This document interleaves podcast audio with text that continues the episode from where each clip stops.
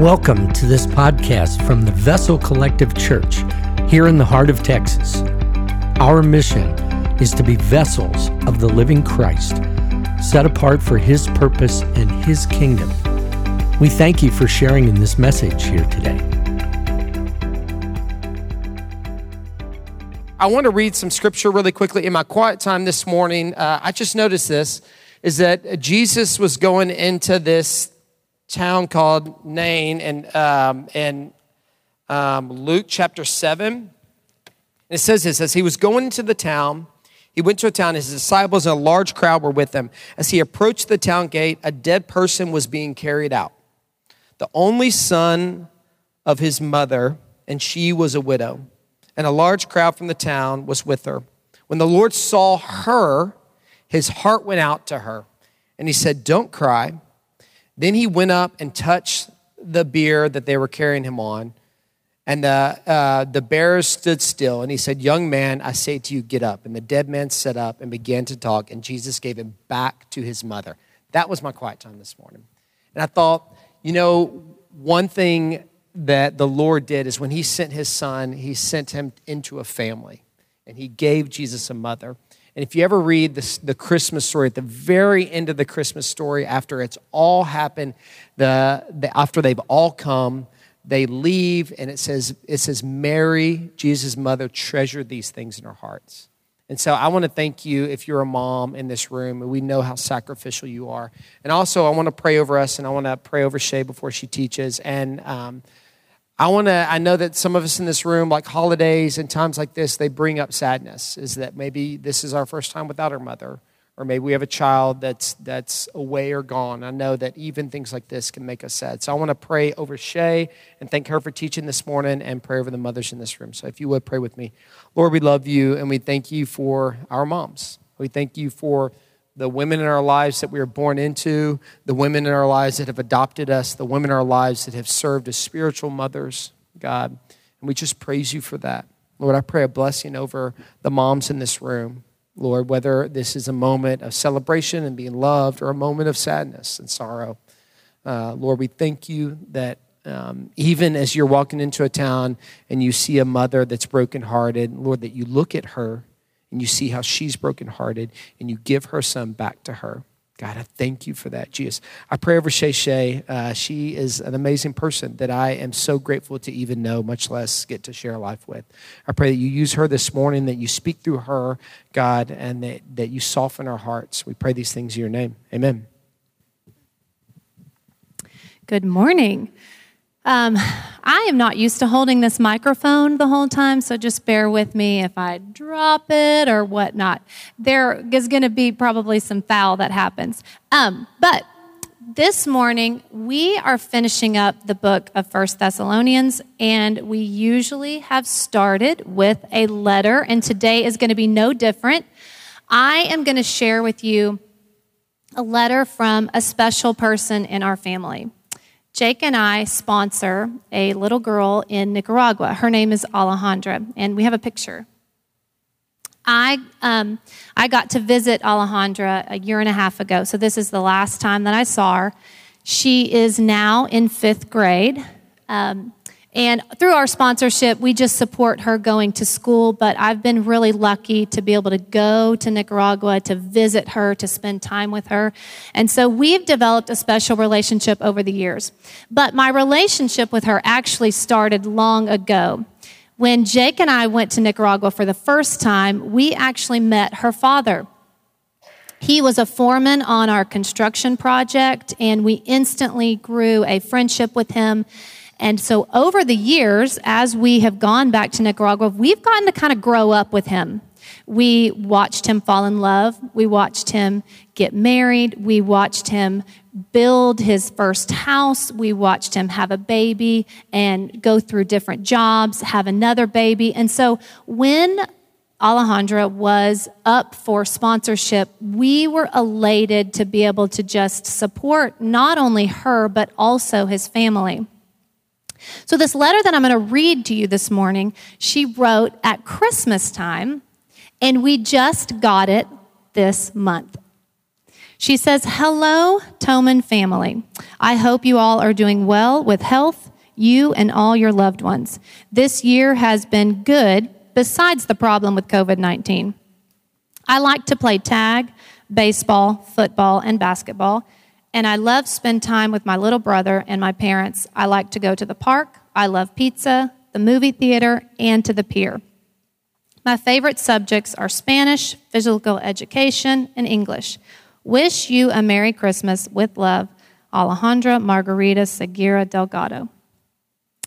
Now, I chose this letter to, to share with you this morning because this letter is very special to us, as we will only get one letter from her this year. And this letter traveled a great journey to get into our hands. Nicaragua does not have a good mailing system, especially in the rural parts where she lives. And so, someone from Indiana, where this ministry headquarters lives, traveled to Nicaragua to do work, initiated this letter, had it translated so that we could read the letter in English, flew back home to Indiana, and then mailed them to us. This letter is precious because there were a lot of hands and work that went into delivering it to us. That is the same for the letter that we are reading in 1 Thessalonians. This was a letter that Paul wrote. But before it got to the Thessalonian people, it had to travel a distance. There had to be a courier. Someone had to go and hand deliver this letter. And then, if you just think about it, it must have been a special letter to these people because it was preserved, it was saved, and it, it stood the test of time to be published in this Bible so that we could read it today. It is special. So today, we're going to be finishing up this last chapter, um, chapter 5. But before we do that, I'm going to just remind you of last week a little bit and where we left off. Because actually, where chapter 5 picks up, it's a continuation of last week's section. So last week, Jake ended chapter 4 in talking about the hope of the resurrection. And the last line, chapter 4, verse 18 says, So comfort and encourage each other with these words comfort and encourage each other. What I want you to take away from that is that it's positive. Paul is not talking about Jesus' return to provoke fear. He's trying to encourage them that this is a positive thing. Uh, the people of Thessalonians, they were curious about what happened to their friends when they passed away, especially their fellow believers. And so Paul is trying to explain to them that we have hope in Christ, that when Jesus returns, both the ones who have passed before and the ones living will reunite, and we will all stand before Christ. He's trying to let them know that this truth should be shared with others, should be used to comfort others who are grieving. So that's where we pick up in chapter 5. Verse 1, he says, I really don't need to write to you about how and when this will all happen, dear brothers and sisters.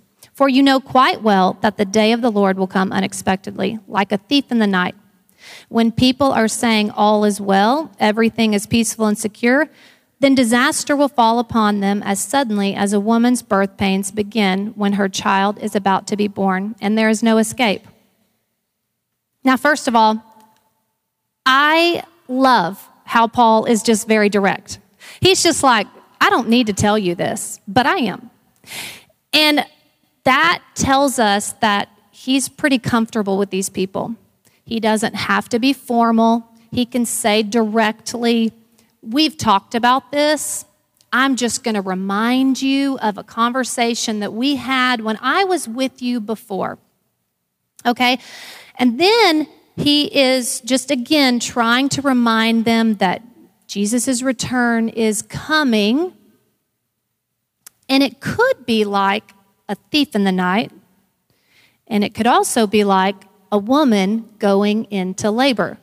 Now, this imagery is pretty vivid. And both things are kind of frightening. So, again, I reminded you this is supposed to be encouragement, and I'm going to tell you why.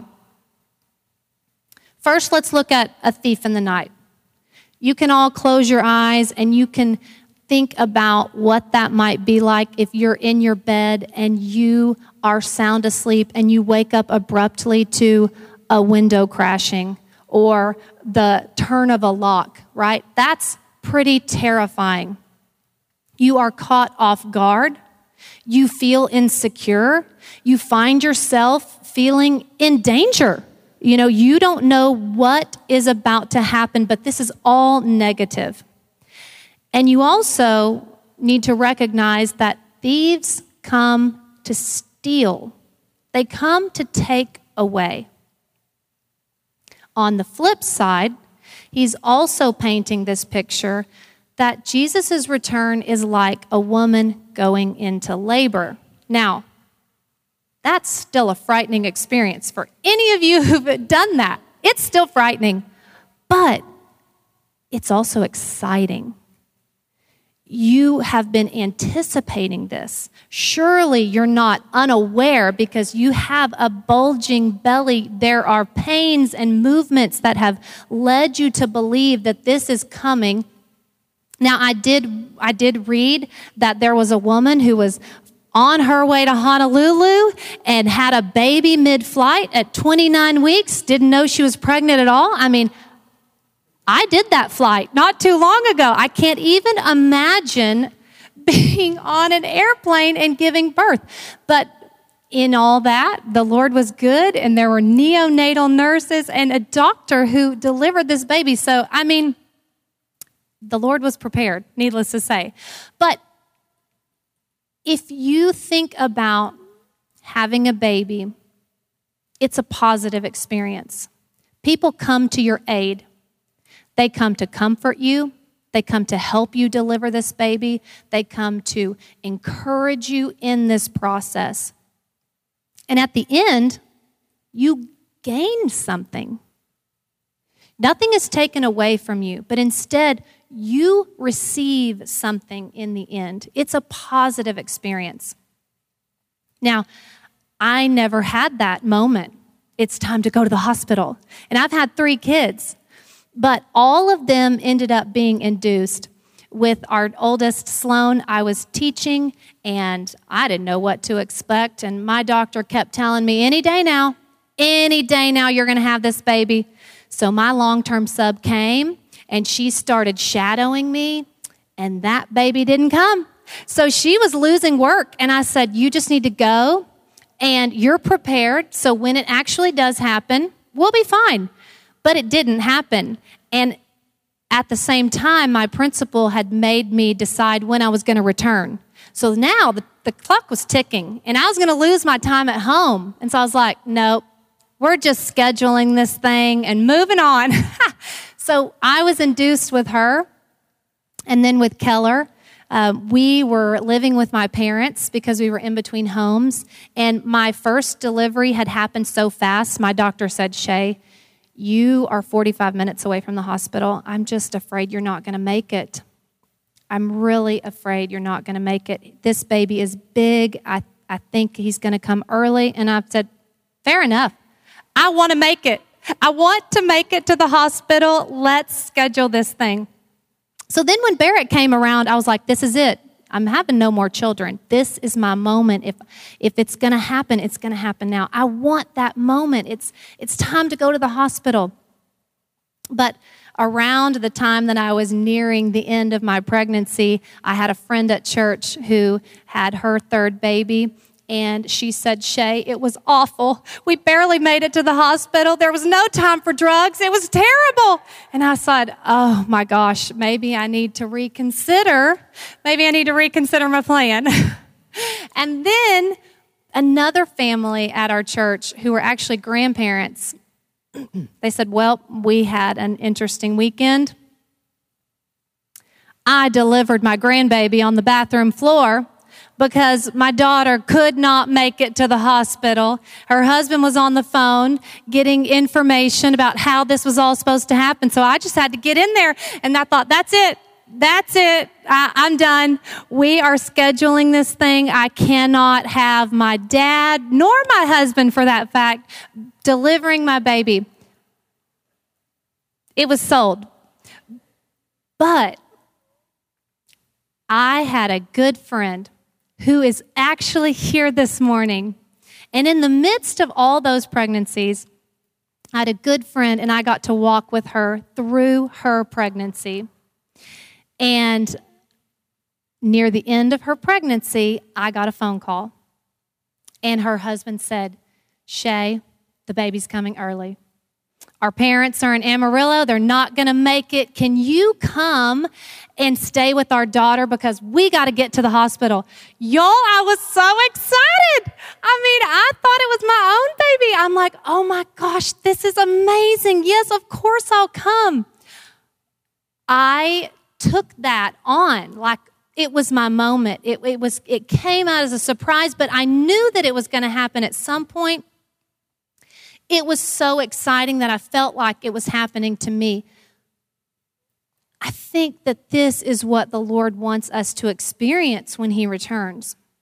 For people who, that don't know Jesus, it's going to be like a thief in the night. They're going to be caught off guard. They're going to feel insecure. They're going to feel maybe even in danger. It's going to be frightening. But for those of us who know Jesus, it will be initially a surprise, but you will know when it is happening because you are prepared. You will recognize what is happening when it is happening. It will feel like this excited anticipation and not a moment of fear. So Paul is trying to remind them this is positive. And he goes on in verse 4. He says, But you aren't in the dark about these things, dear brothers and sisters, and you won't be surprised when the day of the Lord comes like a thief. For you are all children of the light and day. We don't belong to darkness and night. So be on your guard, not asleep like the others. Stay alert and sober. Night is the time for sleep and the time when people get drunk. Now, I, I read that and I'm a little confused. Is night bad? Is sleep bad? I sure hope not because I love to sleep. They, my family knows, like, if you want to treat mom, let her sleep in. Jake knows he can score points with me if he just takes the kids in the morning and lets me sleep in. I'm going to be so much happier. But he's not saying those things this is actually more imagery. Uh, brings me back to my sophomore English class archetypes. If you studied that at one point, then you know that archetypes are recurring themes in literature. And we most see them in the form of different kinds of characters the hero, the damsel, the villain, if you're a Star Wars fan, they're all over Star Wars. You don't even have to watch Star Wars to know that Darth Vader is the villain because they created him that way. His costume is ominous. He's in full dark garb. They have given him a cape so that he he looks even more of a bigger presence. They've put a mask on him so his face is guarded. He has a red lightsaber resembling a fire. I mean, everything about him is evil. In the Bible, we see archetypes that are more symbolic. And in this particular passage, he's talking about light and darkness, good and evil, with the terms day and night. Night, we already talked about, was when the thief comes because they want to catch you off guard. There's that saying, nothing good happens after dark. Because in the daytime, you're busy, you're alert, you're preoccupied, you're working, you're at school, you are productive. At night, you are idle. That's your free time. It is time when you're more likely to sin, like drunkenness that Paul points out in this passage. It is also the time that you go to sleep. But what he's trying to say is like sleep, you're not awake, you're not alert. And again, he's reminding them that the Lord is coming and he's encouraging them to stay alert, to be on guard for that. So he's not telling them that sleep is bad. He's telling them to don't be like you are when you're asleep. Don't be unaware. Stay on guard. And that means staying in the light. God is referred to as the light all over the Bible. In fact, one of his I am statements, John 8 12, says, I am the light of the world. If you follow me, you won't be stumbling through the darkness because you will have the light that leads to light. He's saying, stay in the light, continue to follow Jesus, and then you won't be stumbling around in the dark. You won't be caught off guard when he returns. Keep following Jesus so that his return doesn't feel like a thief in the night, but it feels like this excited, anticipated arrival. Verse 8 But let us who live in the light think clearly, protected by the body armor of faith, love, wearing as a helmet the confidence of our salvation. For God decided to save us through the Lord our Jesus Christ, not to pour out his anger on us. He died for us so that we can live with him forever, whether we are dead or alive at the time of his return. So encourage each other and build each other up, just as you are already doing. Paul's reminding them that even in the light, we're going to face darkness. We live in a sinful world. We are not going to be immune from facing evil, facing pain, facing trials, but we are equipped. And so here he's referencing the armor of God, which is another piece of scripture that has it's full of imagery. In Ephesians 6 13 through 17, he says, Use every piece of God's armor to resist the enemy in the time of evil, so that after the battles you will still be standing firm. Stand your ground, putting on the sturdy belt of truth and the body armor of God's righteousness. For shoes, put on peace that comes from the good news, so that you will be fully prepared. In every battle, you will need faith as your shield to stop the fiery arrows aimed at you by Satan. Put on salvation as your helmet and take the sword of the Spirit, which is the Word of God. This mental image helps us think about how we are equipped. It is saying that the enemy is real, but God's provided us supernatural powers in this army of truth righteousness, peace, faith, salvation, and the Spirit. And this picture is amazing because if you think about how you have a sword of the Spirit, and you have peace as your shoes, and you have a shield of faith, you kind of feel empowered. You can, you can mentally think about all those things being within you, and it gives you confidence. And so Paul is trying to remind them it is okay. You are going to face darkness, you are going to face trials, but you are equipped to handle them. The next section of his letter is much different. He switches from talking in pictures to saying directly what he wants to say. He's narrowing down to the end of his letters, and here he's giving the final reminders. He gives straight to the point sentences. He is often using short sentences because he's just trying to give them all the last minute things that he wants to say in this letter. And I think about like Jake and I are going to be taking Sloan to camp pretty soon, shortly after school ends. And we will say goodbye and we will hug and kiss her. And then we'll be saying, Sloan, don't forget to brush your teeth. Remember all that dental work? You got to brush those teeth, girl. Don't forget your sunscreen. You don't want to end up with the sad sunburn. You know, we're going to tell her, don't spend all your time. You got to rest. You don't want to wear, you know, we are going to be telling her all those last minute things that we want her to remember right as we're leaving. So that's where Paul is in this letter. This is his final advice to them. And we're just going to go line by line because they're really easy. Verse 12 says, Dear brothers and sisters, honor those who are your leaders in the Lord's work. They work hard among you and warn against all that is wrong. In Thessalonica, they had elders and deacons that were organized to help facilitate and, and um, run the church. And so he's saying, support them, encourage them, pray for them, but work with them. In 13, he says, Think highly of them and give them your wholehearted love because of their work, and remember to live peaceably with each other.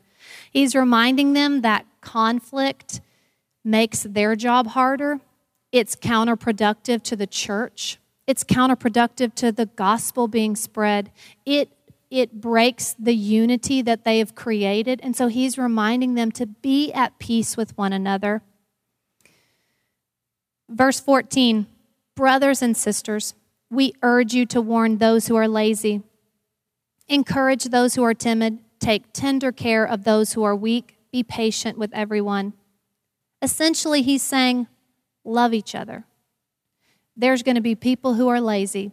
There are going to be people who are weak. There are going to be people who frustrate you and need your patience. So he's just reminding me that there's all sorts of people out there. There's all sorts of people within your body, and you are going to need to treat them differently.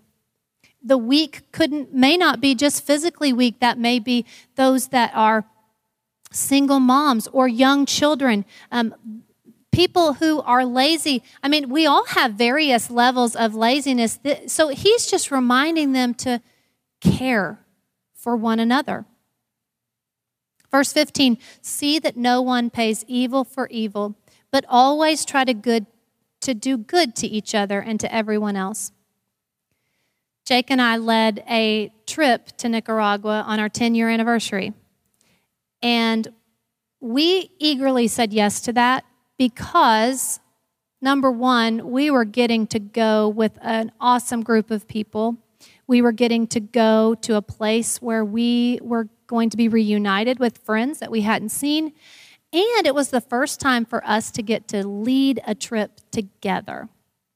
And so we were really excited about this opportunity. And knowing that it was our 10 year anniversary, we decided to teach together for the first time. And so we taught at a church service. And again, because it's our anniversary, we decided let's talk about marriage. Why not? Let's talk about some of the lessons that we've learned. Let's share some of the experiences that we've had. And the people in Nicaragua that we were working with were so excited because no one really does that. That's not a topic that they talk about vocally to the church at large. And so they were really excited about that. So Jake and I spoke, and we spoke about this particular scripture specifically. Jake and I um, have struggled with communication, believe it or not. And so this scripture kind of spoke to us. You know, I will say something to push Jake's button, and he'll say something else, and, you know, it'll be amplified just a little bit. And then I'll attack again because I'm not going to be silent. And he'll go again, and it just, it's a cycle. And it just goes over and over. And if I'm honest, the volume does too, right? You get a little bit louder and a little bit louder until finally someone has to stop. But that particular type of conflict is not reserved for just married couples.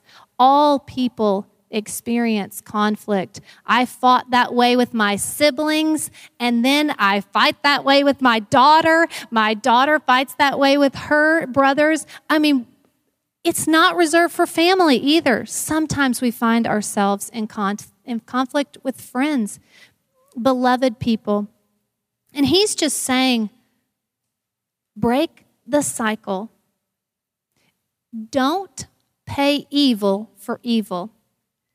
That doesn't have to be even something that's spoken, but it could be an act. But he's saying, don't even do that. Don't enter into that cycle. Pay good. Pay evil, Pay evil with good. 16 says, Always be joyful, keep on praying, no matter what happens, always be thankful, for this is God's will for you who belong to Christ Jesus. These are some of the shortest pieces of scripture. Um, be joyful, keep praying, always be thankful. Those things go against our nature because Paul's saying to do them in every circumstance, whether you feel like it or not. But he's also saying that if you take on that attitude, it gets easier. Your perspective changes. You want to look for the good. You want to see the reasons to be thankful. You rely, you come to rely on praying to the Lord in circumstances um, that you find yourself needing hope and encouragement and direction. And so he's saying, do this in all circumstances. Verse 19 Do not stifle the Holy Spirit. Stifle means to restrain, to suffocate, to hold back. He's reminding them that the Holy Spirit is real, He's alive, He's present, and that they should acknowledge that as a part of the Trinity, as a part of this relationship with Christ. But he's also reminding them that they've all been given spiritual gifts, and those should not be stifled either. The Lord has given each of you gifts to be utilized for your benefit and for His. And when you don't use them, then you're not reaching your full potential, so to speak. There are people who need to see your gifts executed. And so He's just reminding them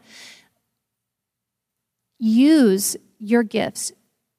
Rely on the Spirit within you and use the spiritual gifts that the Lord has given you. Verse 20 Do not scoff at prophecies, but test everything that is said. Hold on to what is good.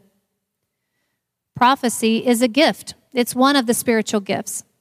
But in that time, especially, there were a lot of people who claimed to be a prophet, who claimed to speak prophecy. And so he's reminding them that prophecy is real, but you shouldn't believe everything that you hear. You should also not count it as a lie. Take what people say and test it against the Word of God. Verse 22 keep away from every kind of evil. I mean, I, I listen to that and I think it's like me saying to my children as they run along, be careful. I know that they're not going to knowingly walk into danger. It makes me feel good to say, be careful, but I hope that they're also considering caution.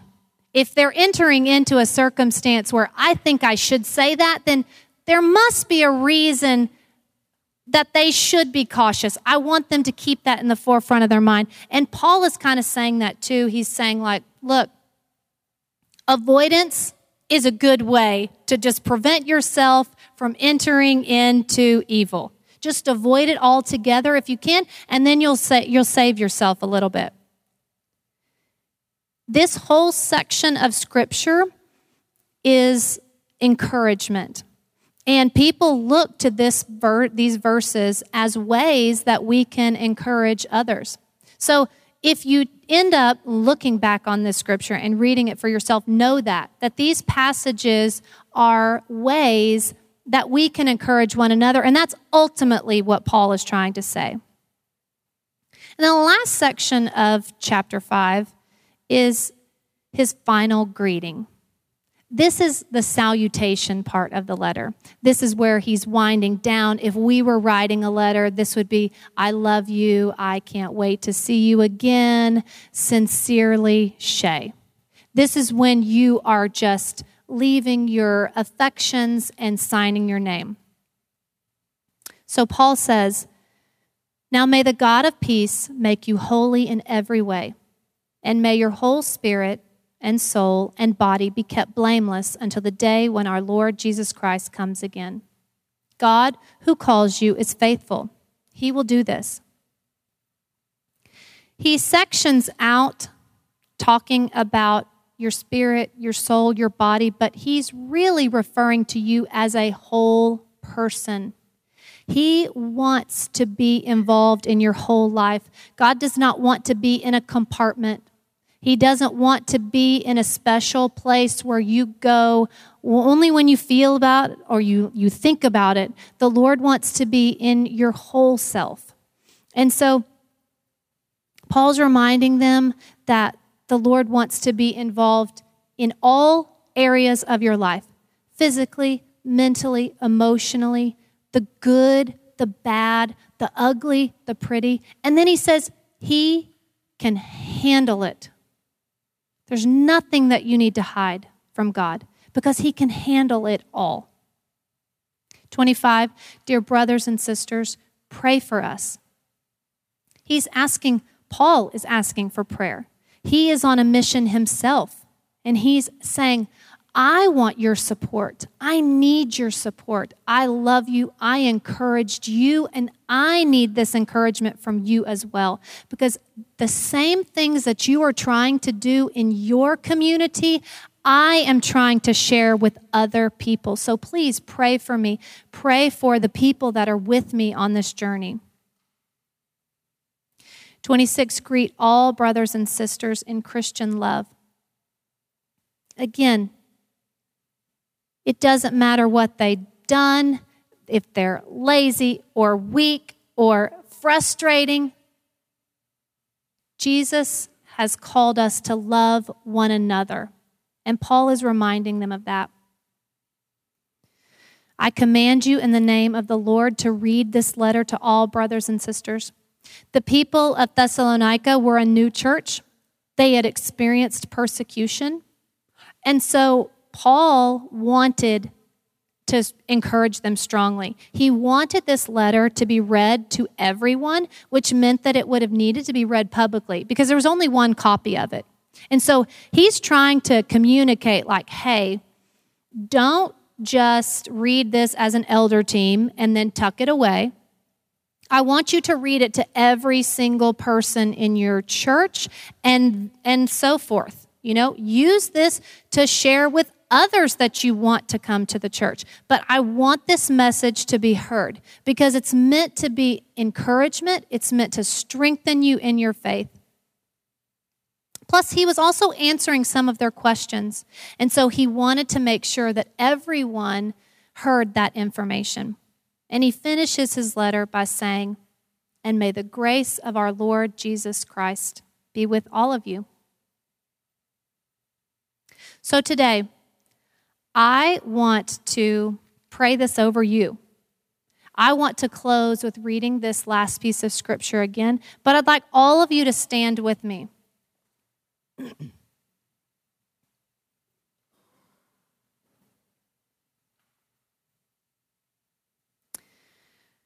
Now may the God of peace make you holy in every way, and may your whole spirit and soul and body be kept blameless until the day when our Lord Jesus Christ comes again. God who calls you is faithful. He will do this. Do not hide the Lord in a small corner of your being. He wants to be involved in your whole self. We all have ugly parts that we want to hide, but the Lord sees them anyway. So invite Him into your life. Dear brothers and sisters, pray for us. Pray for me. Pray for Jake. Pray for the elders that we have in our church. Pray for the leadership that we have instilled. Pray for the small group leaders. Pray for those volunteers that are back there teaching your children. Pray for the small group leaders that are praying or that are working in the student ministry. Pray for the mentors in your life. Pray for the people that God has put around you. Pray for us. Greet all brothers and sisters in Christian love. If you do nothing else, remember that the Lord loved us so much, He's asking us to love others. I command you in the name of the Lord to read this letter to all the brothers and sisters. You guys read this letter. The Bible is the letter that God wrote to us. This is His Word. This is our guide. These are the words that He left us to encourage us to strengthen our faith. But it's not meant to be contained in this book alone. We are meant to tuck it in our hearts and share it with other people so that other people can hear this letter from God. And may the grace of our Lord Jesus Christ be with all of you. Thank you for joining us this morning for our service. We are publishing content throughout the week for Church at Home through our social media and website. For more information, visit www.vessel.church.